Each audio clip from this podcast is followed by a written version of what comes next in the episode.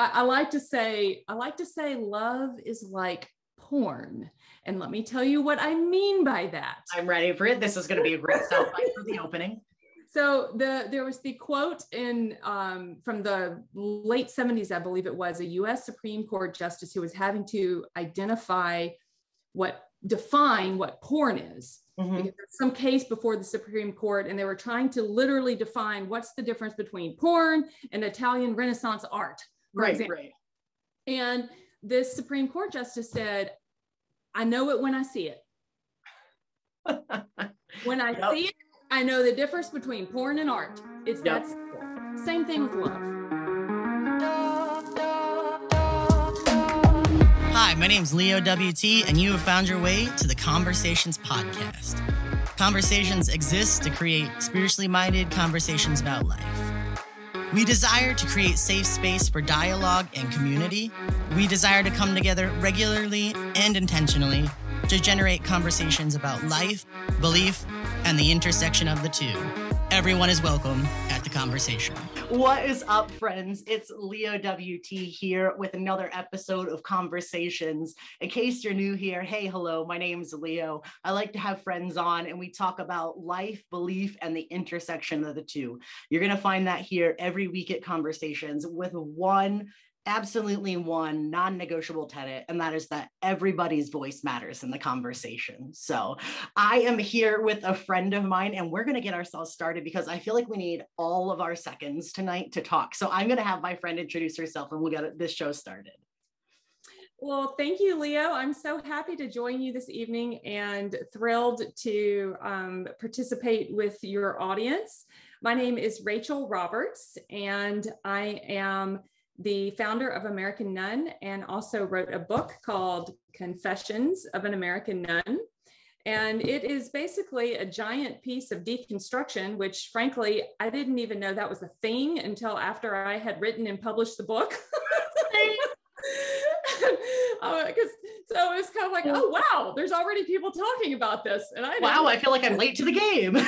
well, that's because I'm Gen X, and so I'm not mm. as quite as savvy on uh, Instagram. So that that was, I think, my main reason for being behind the curve there. But uh, but that kind of proves the point of the collective consciousness, right? Yep. That that there is a wave moving uh, throughout um, humanity right now, and there's a lot that's going on in the um, deconstruction and and reinvention, so to speak, of what it means to be a spiritual being. So. Absolutely. When I first saw your page, I think I found you through um, Mark, uh, the the Toxic Jesus oh, page. Yeah.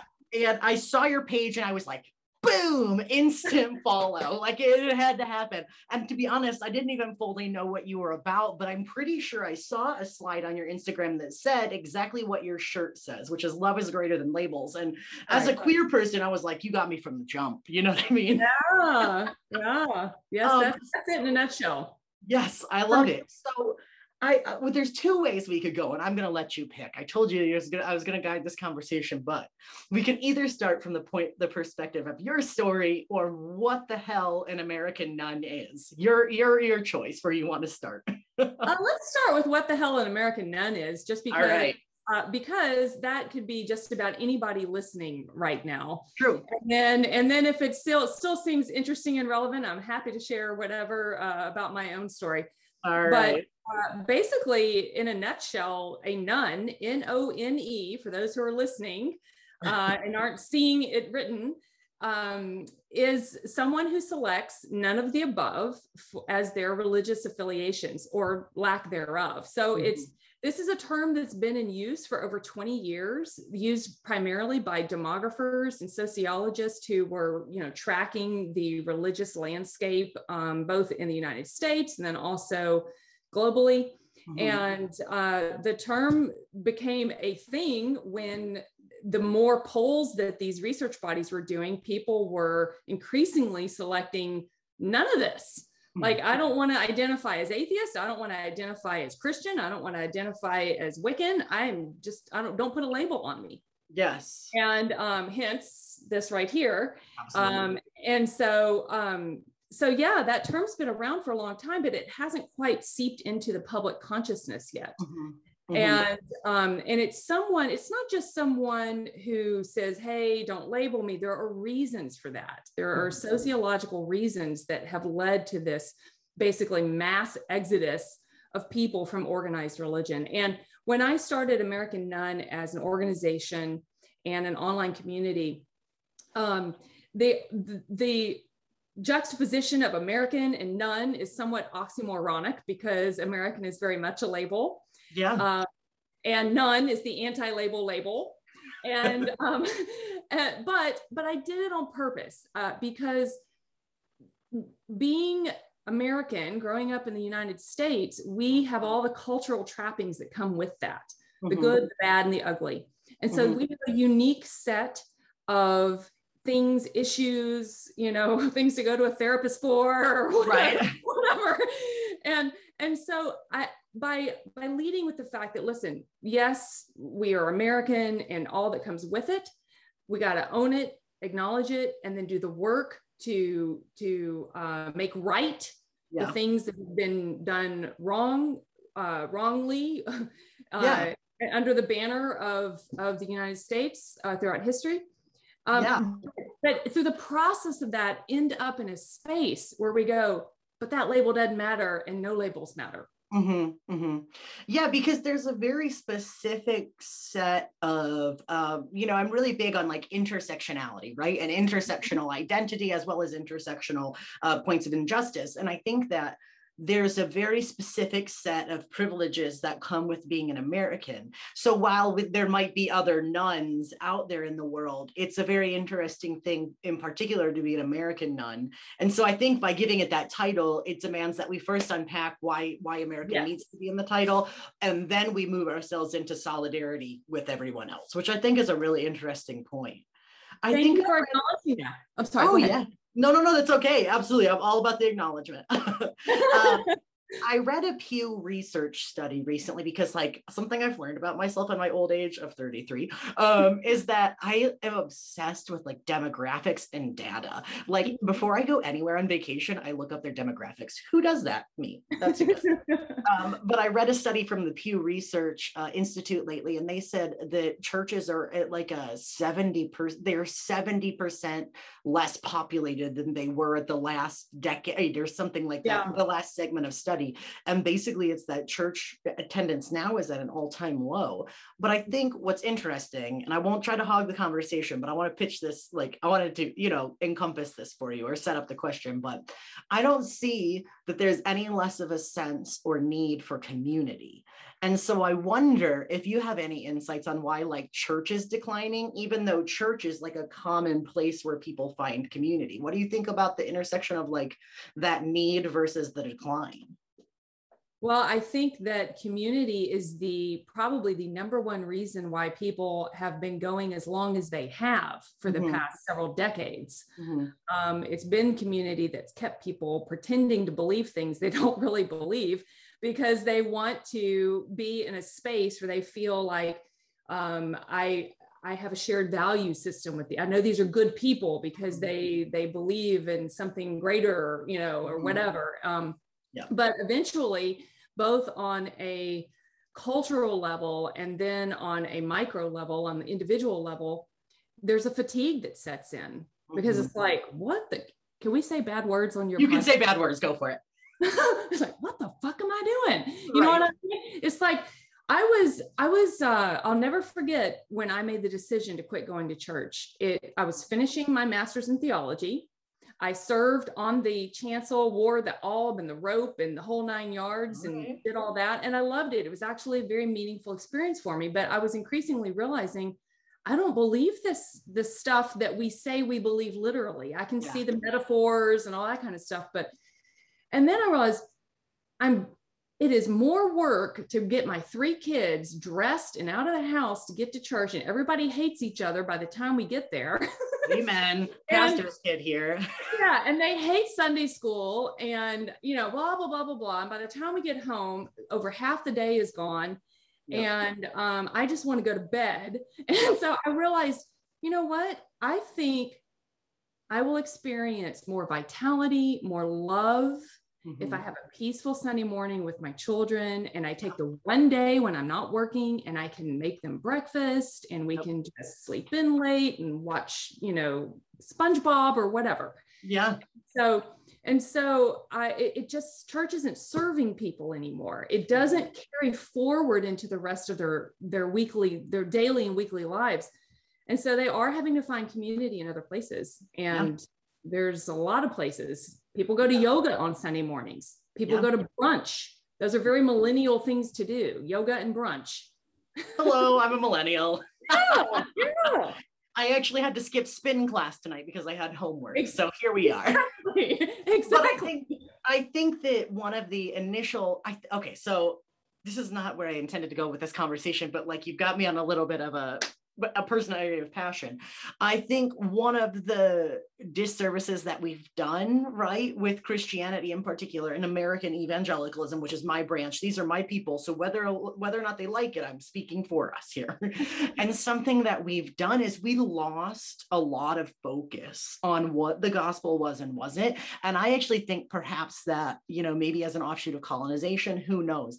But we made the gospel individual when it was supposed to be communal, right? And so we lost that communal element. And my generation, millennials, are hallmarked by the simultaneous disenfranchisement with community, but also crave for it. Yeah. Um, and I think that that's one of the ways in which we just lost the whole damn plot.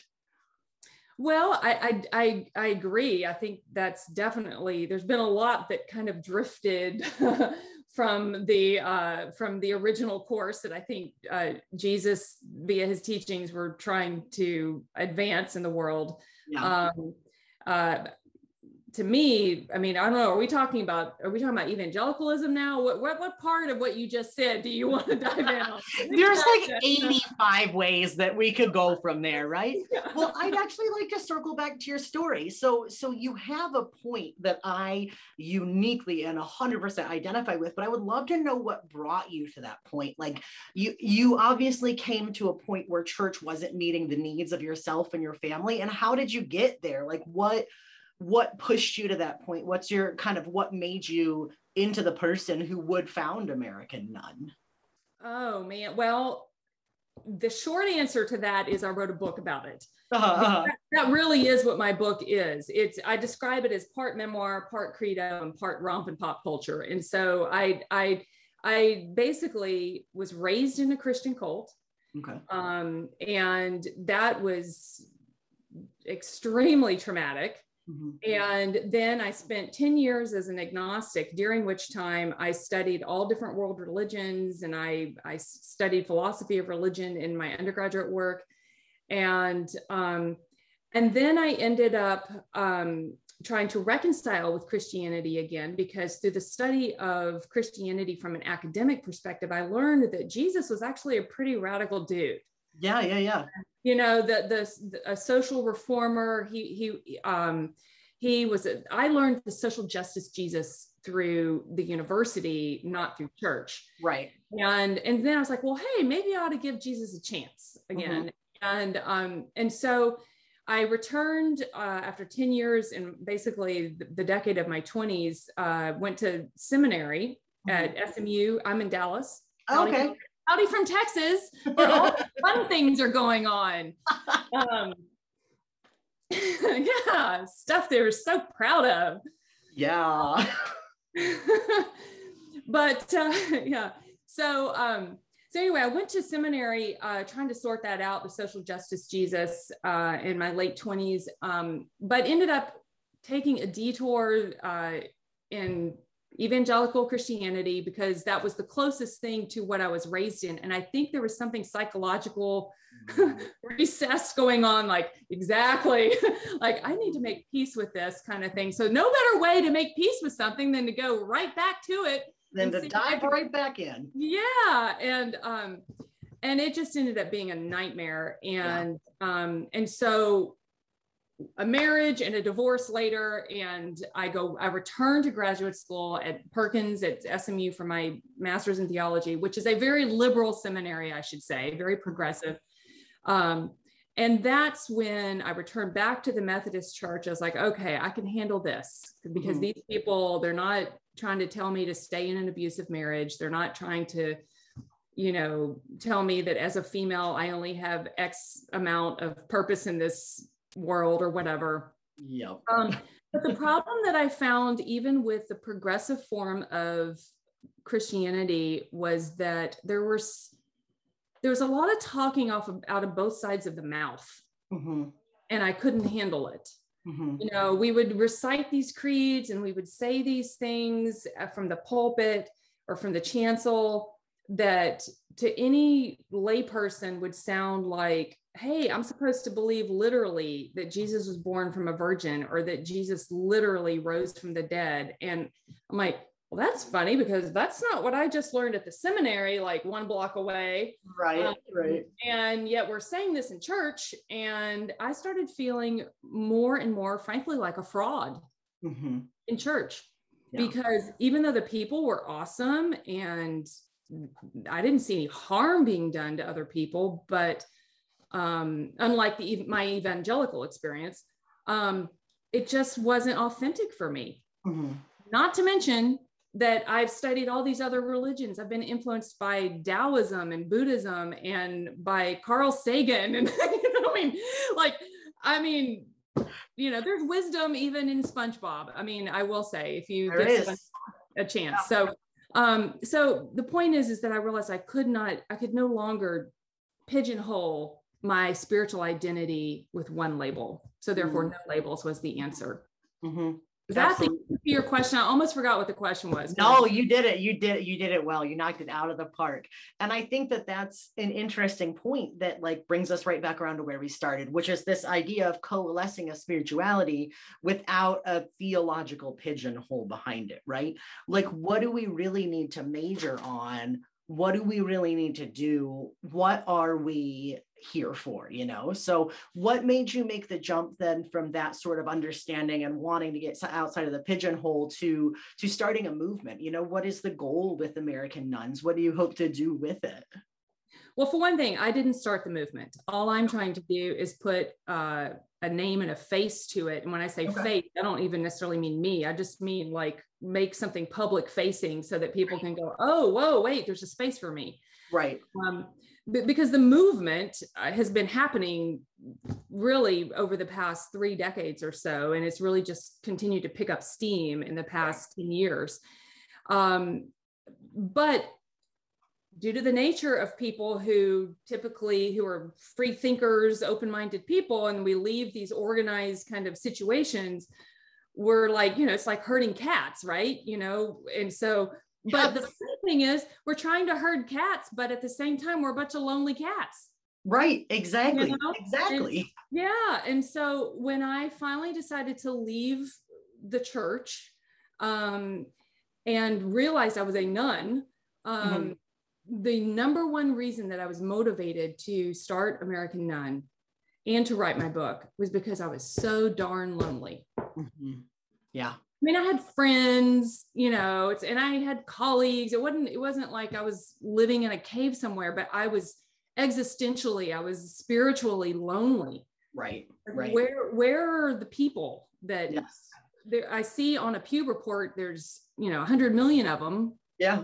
Where are they? Where can we have conversation and talk? Yeah. So you're essentially a community organizer, right? Which is like what a pastor is if you take away right. the um, I love that. No, I love that because that's the work that I found myself drawn to when I found myself pushed out of the church because of um, because of coming to the understanding that my fundamental nature was queer and I was unapologetic for that. Uh, mm-hmm. Uh, I truly believe that just like uh, if you believe in the sort of metaphor of you know the dove descending upon Jesus uh, when he was baptized, right? Like that's when Jesus's ministry started, right? A lot of people don't really realize that sort of nuance, but of the you know 33 years that jesus lived three of them were right. the only years he spent in ministry and before that it, we don't really know almost anything about historical jesus but the dove descends on him and boom his ministry takes off and for me coming out was my my baptism of sorts right awesome. and i've just been pushed further from the church since that but this darn plucky sense of optimism about spirituality mattering won't go away. And so I too, a lot of times find myself to be this person without a flag. Mm-hmm. And I think that that's what I really was excited about in your work was like, what now? like everything has changed and what now? And I, I, I would love to hear more about that from you. Well, so that was when I first started kicking the the tires on this concept. Uh, that was one of the frequent questions that was posed to me was, well, how are you going to rally a bunch of people that you know are leaving? Mm-hmm. Some, you know what I mean? And and and what are you going to rally around? And it, it, it actually reminded me of, um, I believe it's the theologian um, Troeltsch, I think is his name, and he referred to uh, Jesus as the rallying point for mm. community. Mm-hmm. And and so if we're leaving organized religion and if people are are are gleaning their wisdom uh, and inspiration from multiple uh, sources, mm-hmm. then what is there to rally around? Well, that's when I it's like man, I don't know, the dove or a coconut on the head or whatever, but um, that's when this came to mind. I love that. Because who can disagree with that? Right. You can't.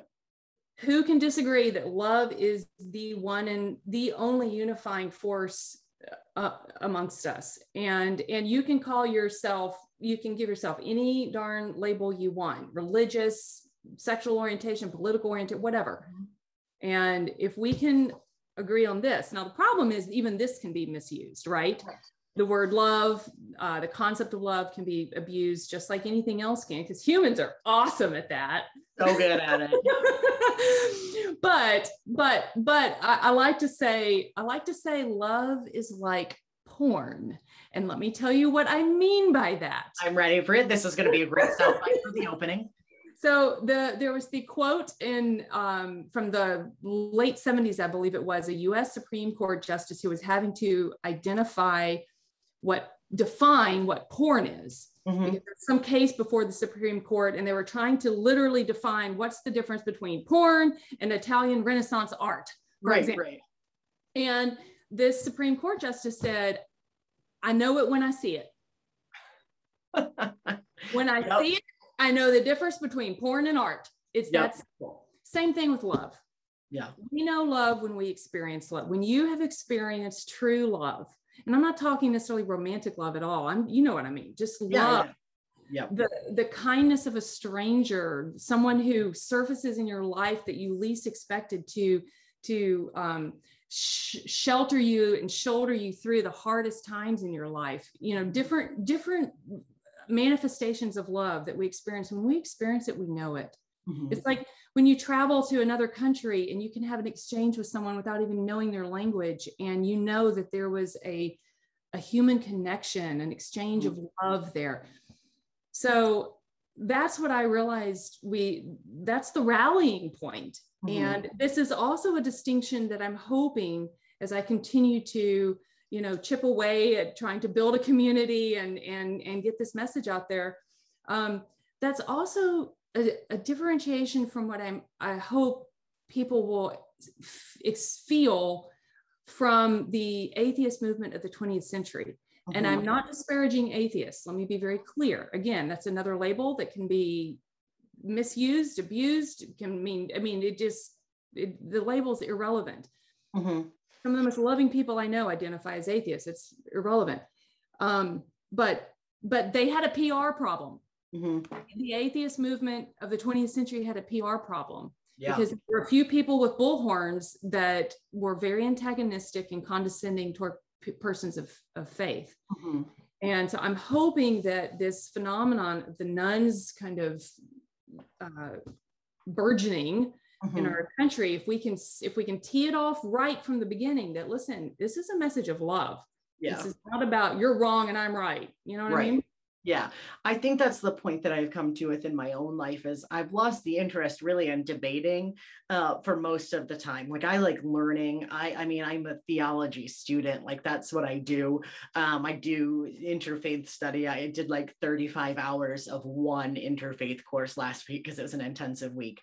Um, so, but as much as I love that, practically I don't see the need to debate much. I see the need to act, and I think the most common rallying point, both as a religious person and as a community organizer, as a social worker, is love and doing what is yeah. most loving. And that, you know, like you said, that word has been stretched.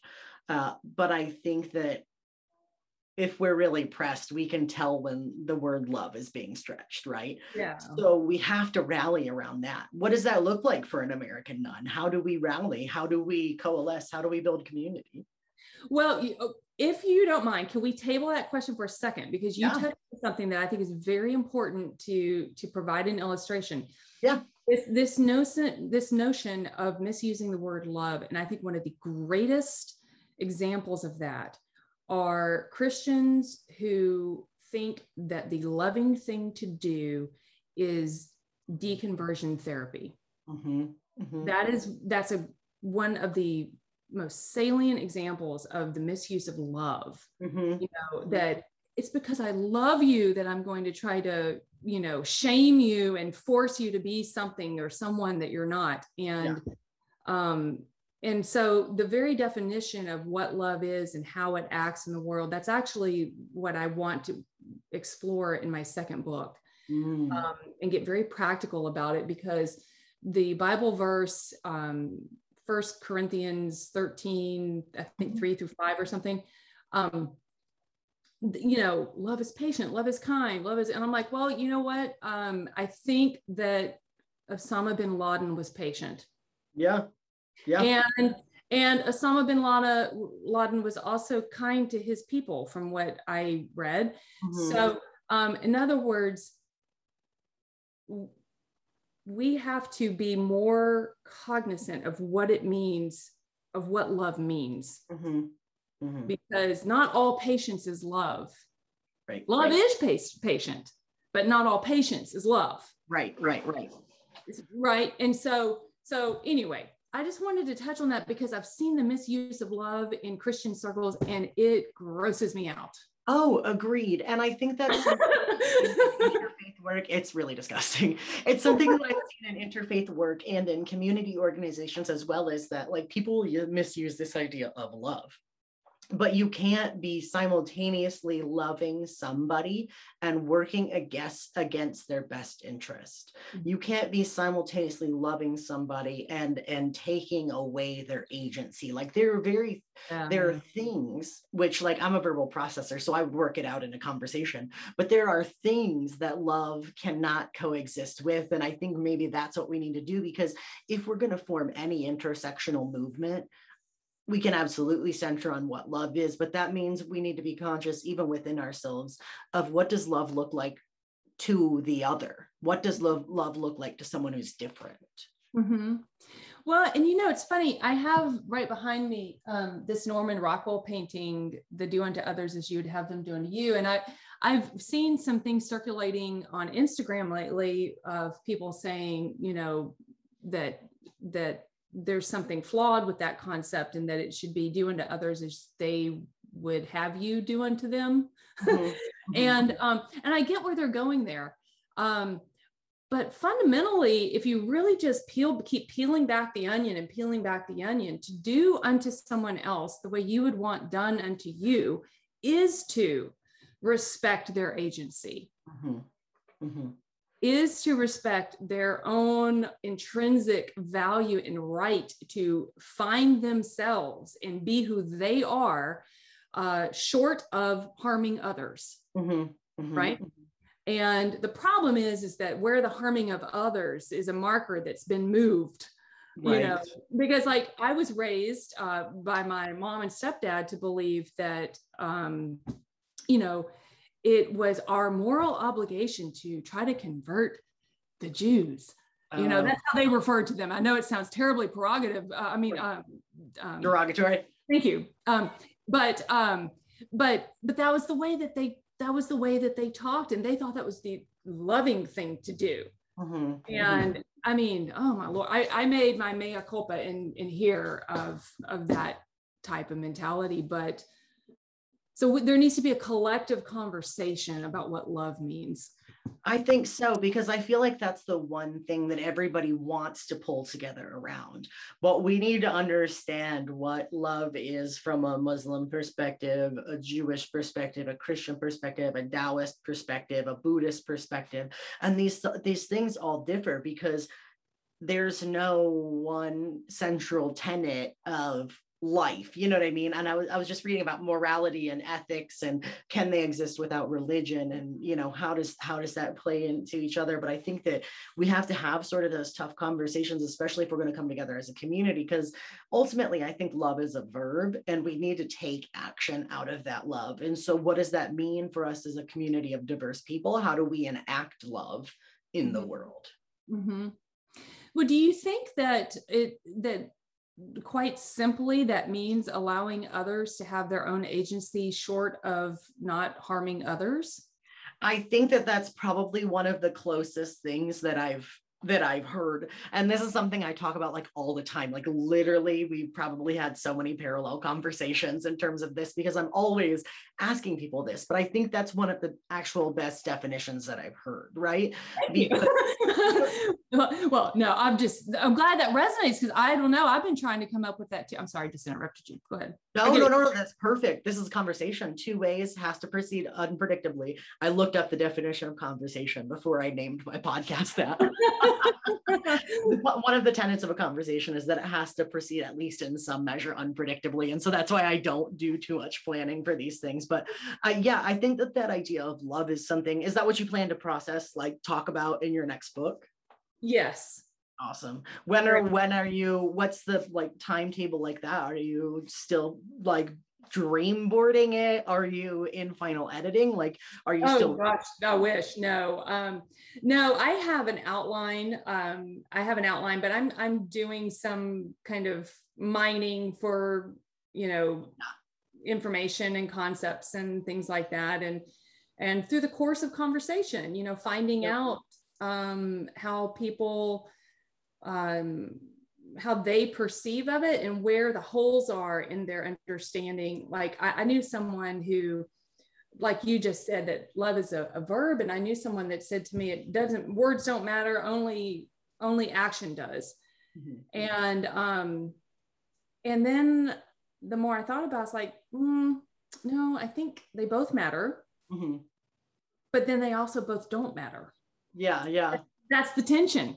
Right. It, you right? Because even really good loving people can really do shitty things sometimes. Mm-hmm, mm-hmm. and so we we have to find that space between the paradox of or the dichotomy between action and words or between you know you did this but you should have done this but it doesn't make you all one or the other. You know what i mean? And absolutely. I was reading some about that um uh, something of, along those lines you know I, I, I haven't watched the special recently but i heard that dave chappelle said some dumbass stuff that basically was not good and people want to cancel him. And so I was reading today about the tension between calling somebody out and calling somebody in. And I think that that could be, you know, cancel culture mm-hmm. versus the chance for something to develop. I think I wish I could credit, I wish I could take credit for it um, in, in an effort to credit Black and Brown women, especially with their intellectual property. This was from a Black like thinker, a black female thinker. I'll drop her name in the comments uh, later, everybody, just so you know. But that that difference between calling out and calling in is the difference between just kind of um, doing something to like damn the man or doing something with love. I think that's a practical way to see like maybe we can create a more loving dialogue around this thing that happened wrong and not completely throw the person out you know right yes i agree and and obviously you know, at some point, sometimes the most loving thing to do is to say no more of yep. something with someone. Yep, and you do hit that but wall. You know why? But you know why that's the most loving thing to do? Like I decided when I left my ex-husband, I decided that the most loving thing I could do for him was to leave. Mm-hmm. I tried all these other things, but I decided that was the most loving thing for me to do is to leave. You know why? Because it put gave him all of his own agency Mm-hmm. Mm-hmm. You decide who you want to be. Mm-hmm. You decide what choices you, and I'm not here to bash him. I'm just saying that's an right. example of sure. you sometimes you do have to you do have to make a call, but that can be of love mm-hmm. if it affirms somebody's agency and their their path to growth. Absolutely. When people ask me, um, because so many people ask me this all the time. not really. Think about it. Maybe I dream that somebody someday is going to ask me this, but I have an answer. Got it. but but I have had this conversation before with some people over the years. But the the whole idea of you know what's the purpose of life? Mm-hmm. I've really decided for me, I define that to be to grow. Mm-hmm. To grow because we're not going to always feel happy. We're not going to always even feel joy. Uh, I think I think even I, for me, I feel like I have joy always, but I don't always, not always tapping into it. Right, right, right. Sometimes it's a little recessed. Um, but, but I can always grow. Mm-hmm. That's the one thing that I have agency over. Mm-hmm. I can choose growth. Mm-hmm. Even if it's, even if it's that, you know what, today, um, so-and-so said something that really hurt my feelings, but I'm just going to let that go because that is a reflection of whatever's going on with so and so and not me. It, it could be uh-huh. something really little. Yeah. It can be growth. And that's loving towards yourself too, if you want to tie it back to that same axiom. Like, and also perhaps not retaliating would be the most loving thing that you could do to that person too. Like, that's something that would depend oh, on the. That's a given. that's a given. I mean, because I guess what I was trying to say is that sometimes growth are these little bitty internal decisions we make.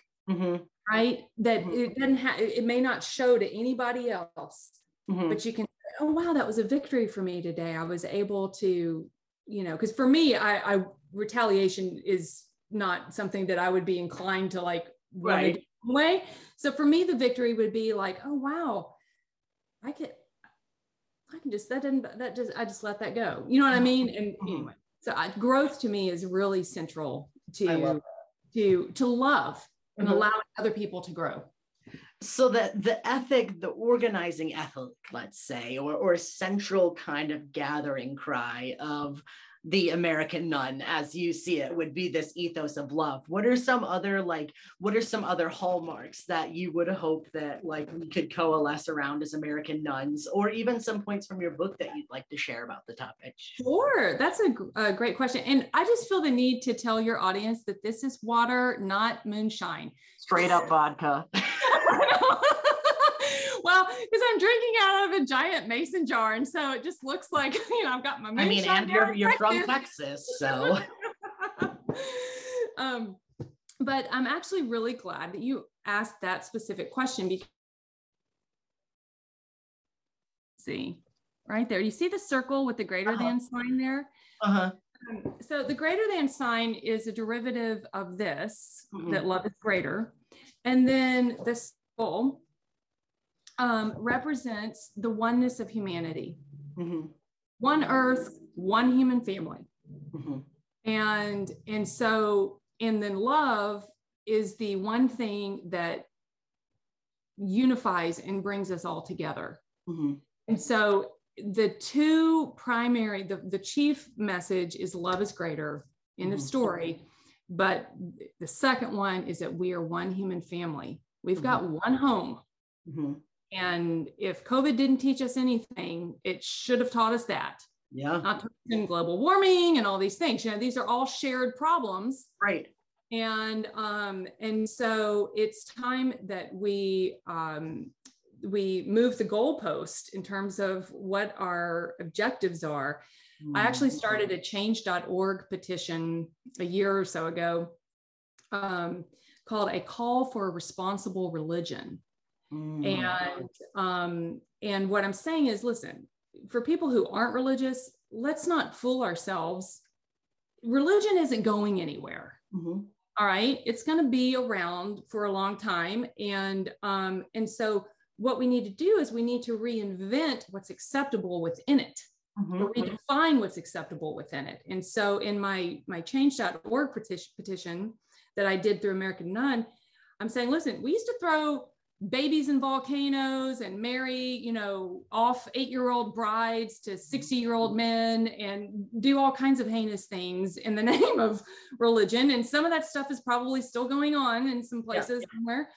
Um, but it's time that we uh, redefine what's acceptable mm-hmm. within the realm of religion. Mm-hmm. And, and the symbol or the message that you were asking about messaging of the one human family, I think with the shrinking of the globe, mm-hmm. we're now starting to have these conversations, realizing that, oh, yo, we're all in this together. we better figure some shit out.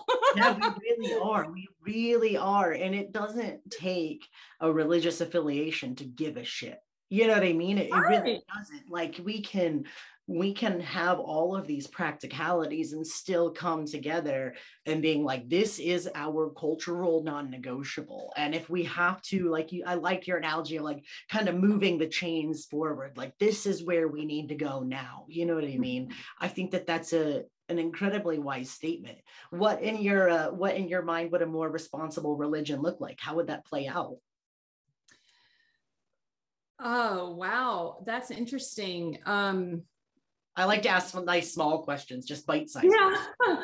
well, being the the philosophically trained person that I am, I mean, my brain is immediately going that, that unravels like a million different other questions. It's like, well, let's, let's define what religion is, and exactly. let's define, you know, I mean, um, I actually did define it in my book, um, but um, but I think a few things come to mind and and i guess the easiest answer to that is to draw upon the values that um, that i had uh, i guess established for american none as an organization and that is one that embraces science mm-hmm. so that we're not being asked to believe things literally mm-hmm. that science proves uh, or not is not the case mm-hmm. one that embraces reason now, mm-hmm. even even even with the understanding of reason, it depends on where what your premise is in terms of how reasonable your conclusion is. But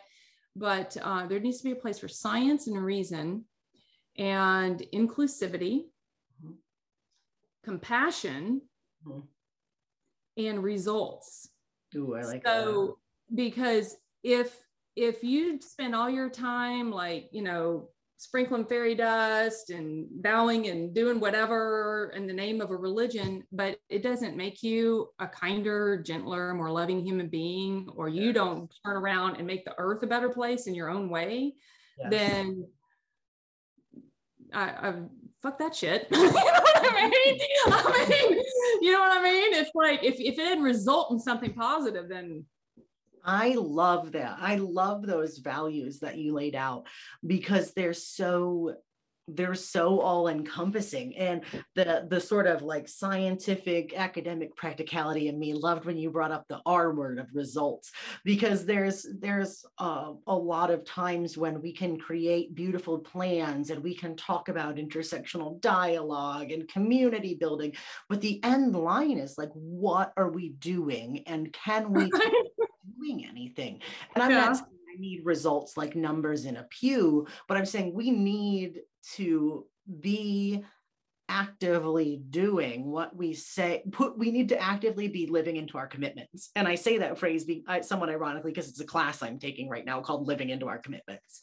Uh, but i think that if we have commitments they should bear with them action. Otherwise what's the point? You know what i mean? Yes yes what's what's the point you know there's an interesting thing i learned um, in my inter in my abrahamic faiths class last week and i would love to share it with you if you have a moment Please. Oh. Um, so judaism christianity and islam are all based on the story of abraham so, literally, Islam and Judaism, they actually refer to all three religions as people of the book. And Islam and Judaism, neither of them have any prohibitions against people of the book marrying other people of the book. And Islam goes so far as to say we respect the Torah, we respect the Hebrew Bible, we respect the Bible in so much as it doesn't conflict with the Quran, right? So, first of all, Islam has been painted as this exclusionary radicalist thing when it's actually meant to be the fulfillment and the the the teasing out and the the taking to a higher level right?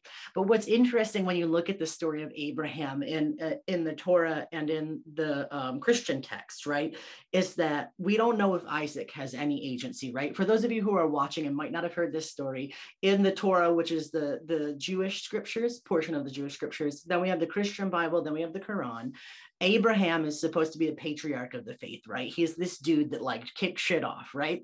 Abraham has has two sons. I'm, I'm not going to go into all of it because it's too much, but Abraham has a son named Isaac, right? And at one point, and this story is in all of the scriptures for all three faiths, uh, at one point, Abraham goes to sacrifice Isaac to please God. And um, there's a very interesting point in the Abrahamic scriptures or in the Judaism, the Judaism scriptures of the Torah, right? And in the Christian Bible, we don't know if Isaac has any agency. And the Abraham figure is just told to do this by God. But when you look in the Quran, Allah, um, Allah and Abraham have a dialogue.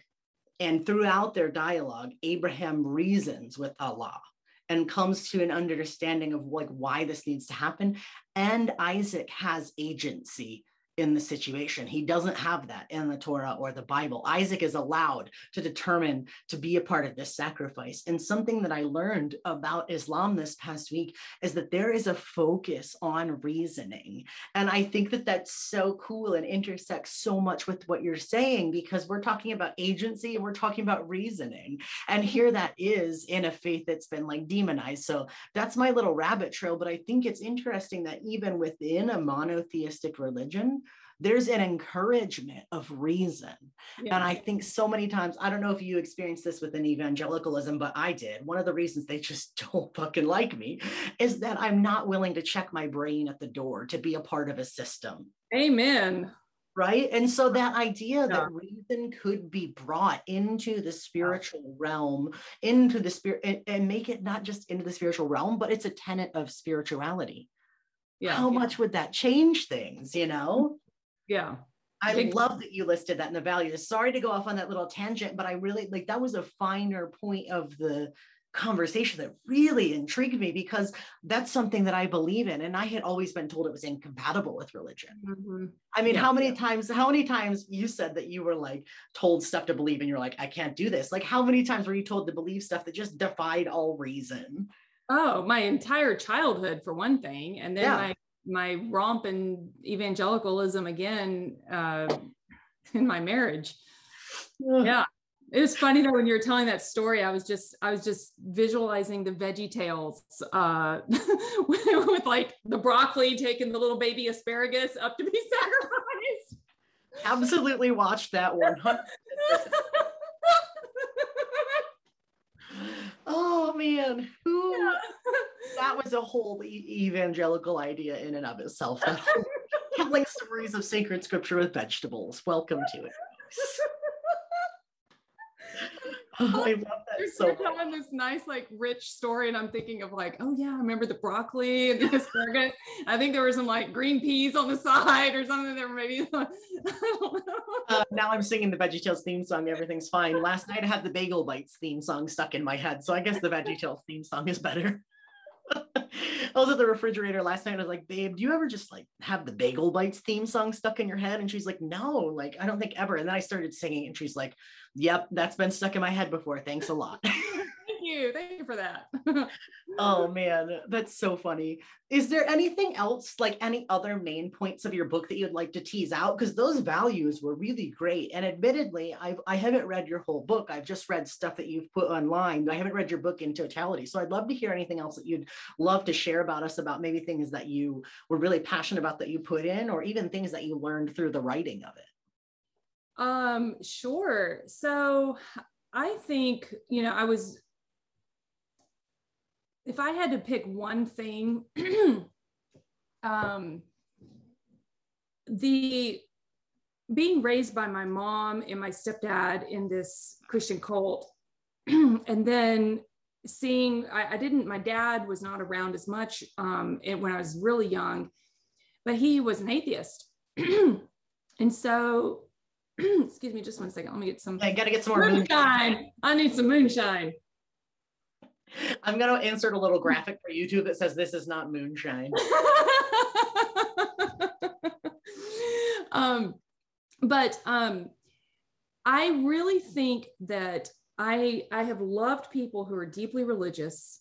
I've loved people who are not religious at all and are uh, pretty staunch atheists. Mm-hmm. And what I would love to see more than anything is for fundamentalism of any kind mm-hmm. to evaporate, recede, mm-hmm. and so that we can f- see each other. Mm-hmm. mm-hmm. Absolutely. And be with one another and love one another mm-hmm. with all of these constructs that we build up and that we use to hide behind or or throw arrows at from behind a wall to other people you know? Um, that's why love is greater than labels is that will be my message for the rest of my life because i've known some atheists that i truly believe embodied jesus mm-hmm. better than a ton of christians self-professed christians that i know. And i know some christians um, who are angels on earth. I don't mean that literally, but you know what I mean. Um, that that some atheist people would just balk at because they do believe Jesus literally rose from the dead, mm-hmm. and I don't care if they believe that. Right. That's not my place to yeah. make a judgment on that, and um, and so I just, um, if there were one theme, I, I think this is also going back into the Freud for the Thing is you know i've been trying to reconcile the the the, the differences of having such um, polarizing worldviews with in my parents mm-hmm. uh, from kid from being a child but that plays out into the world mm-hmm. and i'm grateful for it because i've seen how i've learned love from both of my parents in their own ways mm-hmm. and um and i i just I really, really believe in in love and i that's my hope. I love that. I love that so much. I can like i can your passion for that uh, concept is palpable and i look forward to picking up your book because i like now it's a must read for me after i read the 30 other books i have to read for this semester. Um, but i also look forward to the, the, the working out of that and fleshing out of that verbally as your second book comes out. I think that's really really i think it's a crucial piece in this sort of intersectional conversation that we need to have if we're going to build a better, more cohesive world right? Like that's mm-hmm. what we need. Um i i mentioned to you a little bit before off uh, before off camera that um you know i want to um, my passion is to uh, pursue a phd in queer theology and queer theology doesn't have to do with orientation. It, it is it, it is about orientation in some parts, but not in whole. What queer theology is, is a belief in the dissolution of artificial binary separations. Yeah. And I think that um, essentialist uh, identities or like you said fundamental fundamentalist ideals no matter where they fall in the perspective they create a binary.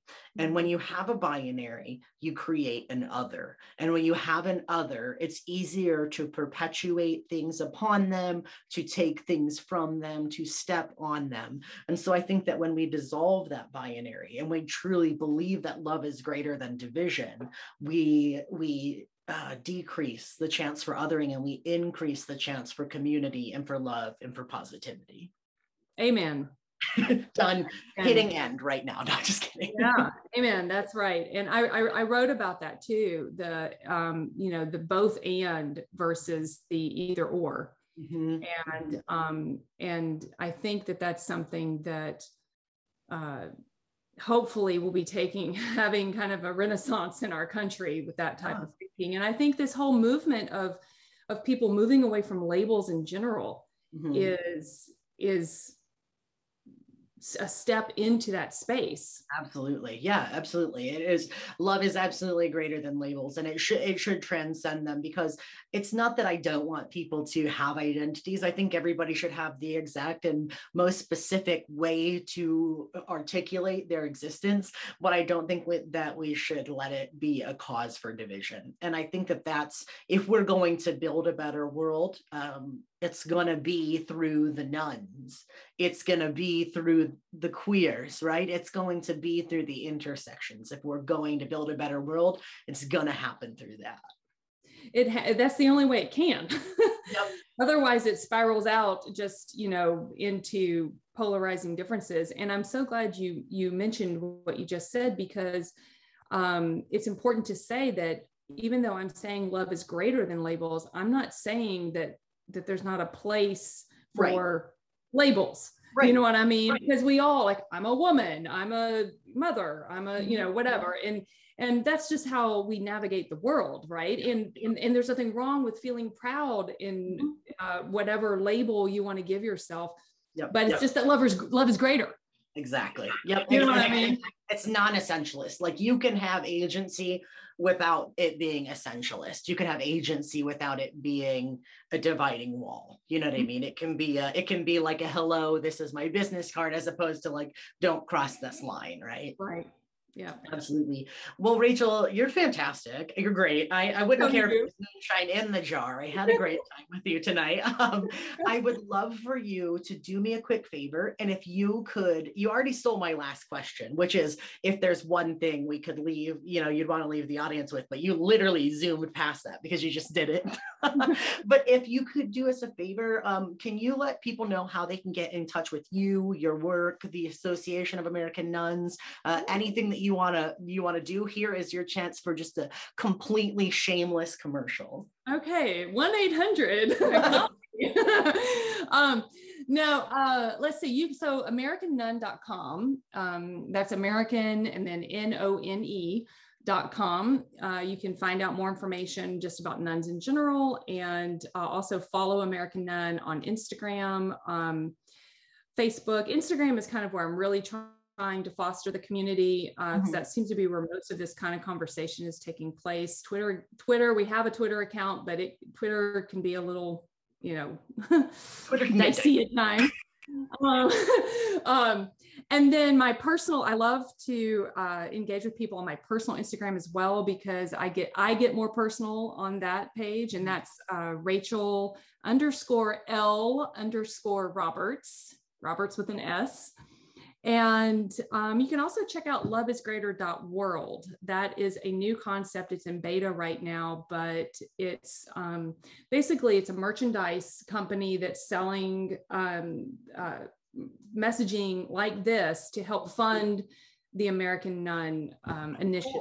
Very so, cool. Because you know, it's we live in the real world. We gotta capitalism, bro yeah well you know you gotta you know it takes money. i had a friend i had a friend uh, actually my professor last week and we were talking and he was just saying like he really loves the work that i'm doing with conversations and even the questions i was asking and i was like you know if only i could get paid and he looked at me and he's like you know honestly jesus couldn't have survived in a capitalist society he was an itinerant preacher who didn't even cook for himself and i was like oh shit you're right I'm doomed. Yeah. right. Like, yeah. oh God, my options are limiting here. Um, hashtag OnlyFans. No, I'm just kidding. I'm just kidding, mom.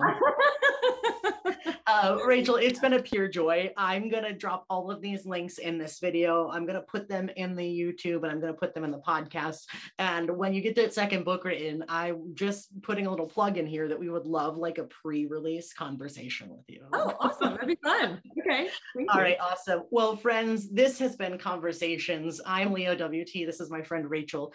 And thank you so much for spending time with us. Thank you for those of you who are going to spend some time with us on the replay. Someone who's, I know someone's going to listen to it on the treadmill, but wherever you can engage with this conversation, I want to say thank you for being a person who wants to listen and who wants to hear and who wants to be a part of the conversation. If you have any ideas that you'd like to see talked about on conversations, throw them my way. I'm more than open. You can find conversations all over social media. You can find all of our links at conversationsofficial.com. And I would like to make a slight plea to you, and that is I literally cannot keep this up on my own without um, without your help. And so I have thrown up a Patreon. Uh, you can find the link on conversationsofficial.com. And if you would be interested in helping fund this work to literally keep the lights on, um, you can sign up on Patreon to make a, a monthly donation, and there will be some perks forthcoming. I'm working them out as you speak. So thank you for being a part of the Conversations family. Thank you, Rachel, for joining the Conversations family. And we look so forward to hearing what comes from you in the future. Thank you, Leo. Leo. This has been a lot of fun. Absolutely. Have a great night. Everybody else, we'll see you next week. Have a good night. Bye. This has been the Conversations Podcast. Thank you so much for joining. If you have any questions or comments, or just want to get involved, feel free to join the conversation on social media. You can find us at Conversations Official on Facebook, Instagram, and YouTube. And please don't forget to rate, follow, and share this podcast. We're available on Anchor, Spotify, or wherever you get your podcasts. Thank you so much for joining the conversation.